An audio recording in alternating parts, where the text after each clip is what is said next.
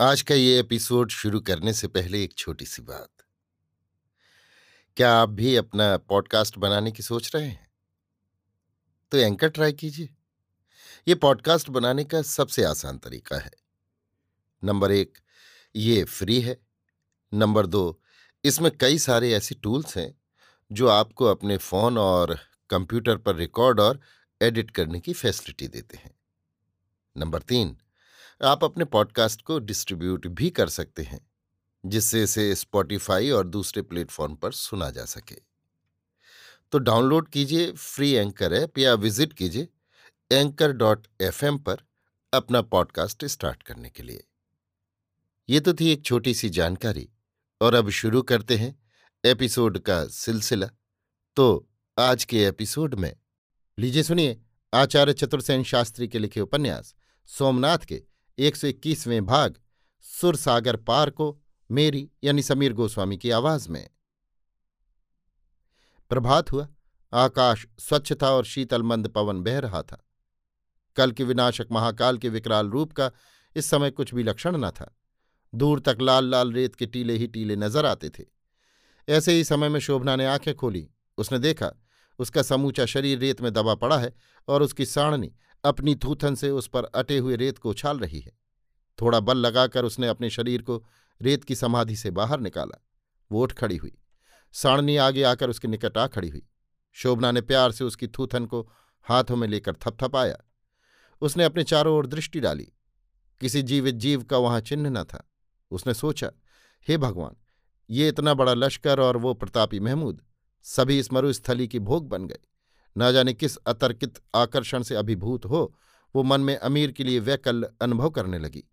उसने महमूद के हृदय का प्यार देखा था और उसके आँसू भी। उन आंसुओं ने उसे द्रवित कर दिया। इस समय वो अपनी संपूर्ण चेतना से अमीर की कल्याण कामना करने लगी। पर जिस अमीर पर शोभना की कृपा कोर पड़ी है, वो अमीर है कहाँ? धीरे धीरे सूर्य ऊँचा उठने लगा। उसने देखा इधर उधर कुछ काली काली वस्तुएँ रेत में चमक रही हैं। दौड़कर उसने पास जाकर देखा, हाथी घोड़े सिपाही ऊँट थे, सबकी रेत में समाधि हो गई थी। वो सोचने लगी, क्या आमिर भी यहीं कहीं चिड़ निद्रा में सो रहा है? वो आशंका और उद्वेग से भरी दौड़ दौड़ कर एक एक को देखने लगी। बहुत मनुष्य और पशु दम घुट घुट कर मर चुके थे। कुछ में दम था, पर शोभना को उनके लिए कुछ करना शक्य न था। थोड़ी ही देर में उसकी दृष्टि किसी चमकदार वस्तु पर पड़ी। प्रभात की सूर्य की किरणों में वो वस्तु आग के अंगारी की भांति दहक रही थी। बालू हटाकर उसने देखा तो उसका हृदय धड़कने लगा। हे ईश्वर, ये तो सुल्तान की कलगी का लाल है। अवश्य ही सुल्तान भी कहीं पास है। थोड़े ही परिश्रम से अपने घोड़े के शरीर के नीचे दबे हुए सुल्तान महमूद को उसने खोज निकाला। ज़ोर करके उसने उसे घोड़े के नीचे से निकाला। नाक पर हाथ रखकर देखा धीरे धीरे सांस चल रही थी। छाती पर कान रखा, हृदय धड़क रहा था। शोभना आनंद से विभोर हो गई। उसने भूमि पर माथा टेक कर भगवान सोमनाथ की वंदना की और फिर उसने इधर उधर देखा। कोई देखने वाला वहाँ न था। वो धीरे से झुकी और अमीर के सूखे निस्पंद होठों पर अपने जलते हुए होठ रख दिए। अब उसे अमीर को होश में लाने की चिंता हुई। उसे ये देखकर परम हर्ष हुआ कि अमीर के घोड़ों की जीन में पानी की भरी हुई मशक पड़ी थी। उसने पानी लेकर प्रथम स्वयं पिया। पानी पीने से उसके प्राण हरे हो गए। फिर उसने पानी की बूंदें अमीर के मुँह और आँखों में डालनी प्रारंभ की। थोड़ी ही देर में अमीर ने आँखें खोली। उसने अपनी आँखें इधर उधर घुमाईं। इधर उधर घूम कर उसकी आँखें शोभना के मुख पर केंद्रित हो गईं। उसके होंठ हिले पर शब्द नहीं फूटा। शोभना ने थोड़ा जल और उसके मुँह में डाला। जल पीने से अमीर की चेतना ठीक हुई। उसने ध्यान से शोभना की ओर देखा। उस देखने का अभिप्राय था, तुम कौन हो? शोभना की आँखों में हर्ष नाच उठा। उसने कहा, आप क्या बैठ सकते हैं? उसने सहारा देकर उसे अपनी गोद में बिठा लिया। थोड़ी देर में अमीर की चेतना और शक्ति लौट आई। अब शोभना ने अपने मुख पर थोड़ा आंचल ढांप लिया। फिर उसने मृदुकंठ से कहा, क्या आप ऊँट पर चढ़ सकते हैं? अमीर ने सिर हिलाकर स्वीकृति दी। फिर उसने बेचैनी से चारों ओर देखकर कहा, उस कयामत के तूफ़ान में कौन कौन ज़िंदा बचा? शोभना ने दो उंगलियाँ उठाकर कहा, केवल दो, मैं और आप। बहुत हैं बहुत हैं। शुक्र है खुदा का। उसने वहीं बालू से वज़ू किया और घुटनों के बल बैठकर नमाज़ पढ़ी। फिर फातिहा पढ़कर दो मुट्ठी बालू उठाकर भूमि पर डालकर, अलविदा बहादुर साथियों कहा। अब उसी के साथ दो बूंद आँसू खिसक कर उसकी दाढ़ी को छू गए। फिर अमीर ने सहारा देकर शोभना को साड़नी पर सवार कराया और आप भी सवार हुआ। रेत के समुद्र में तैरती हुई साड़नी वहाँ से चल खड़ी हुई। सूरज का ध्यान कर वो पूर्व की ओर बढ़ता चला गया। चारों ओर से गीधों की काली काली टोलियाँ उसी ओर को चली आ रही थीं। उसने राह में रेत में ढके उघड़े हाथी, घोड़े, ऊँट और सिपाहियों को चुपचाप पड़े देखा। बहुतों तक गीध पहुँच चुके थे। मीलों तक मुर्दों की कतार ही कतार बंधी थी।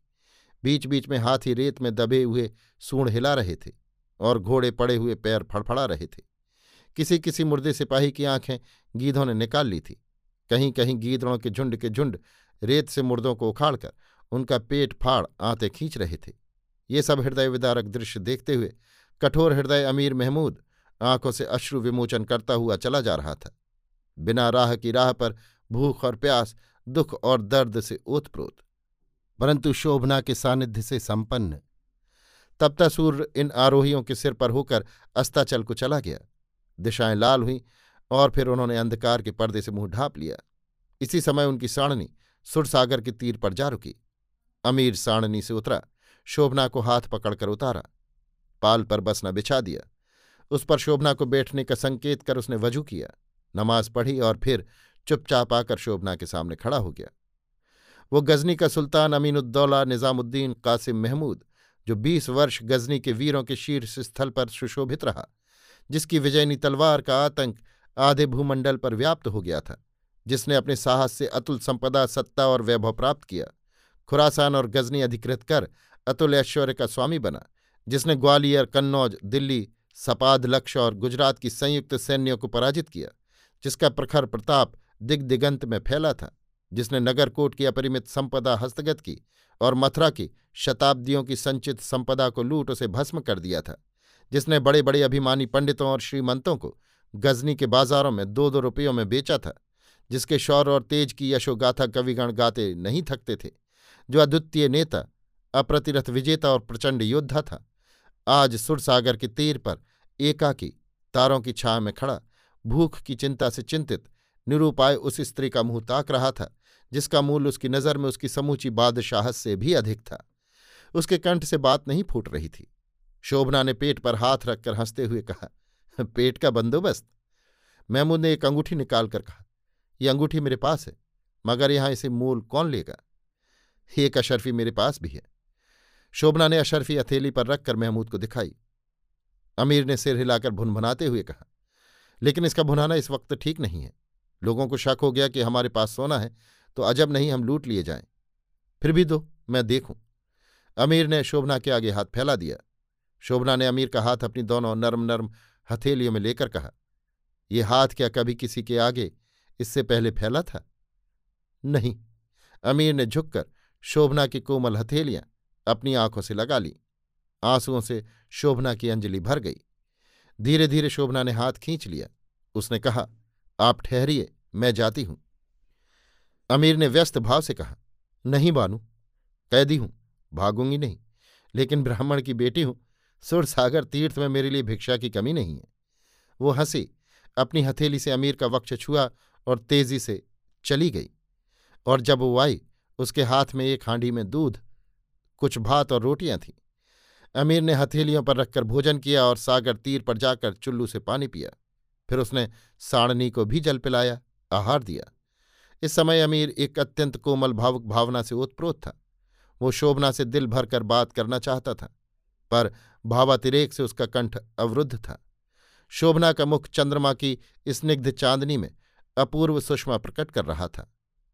वो चौला की क्षण भर देखी मूर्ति को विस्मृत कर चुका था और अब उसके रक्त बिंदुओं में शोभना बसी थी, जो इस समय सुरसागर के एकांत पाल पर स्निग्ध चांदनी में अलस भाव से अमीर महमूद के असमंजस को देख मुस्कुराकर आत्मसमर्पण का निमंत्रण सा दे रही थी और शोभना के अलभ्य प्यार की संपदा से संपन्न अमीर आज असहाय एकाकी होने पर भी अपने को संसार का सबसे बड़ा बादशाह समझ रहा था। वो सब कुछ खो चुका था और सब कुछ पा चुका था। अभी आप सुन रहे थे आचार्य चतुर्सेन शास्त्री के लिखे उपन्यास, सोमनाथ के एक सौ इक्कीसवें भाग, सुरसागर पार को मेरी यानी समीर गोस्वामी की आवाज़ में।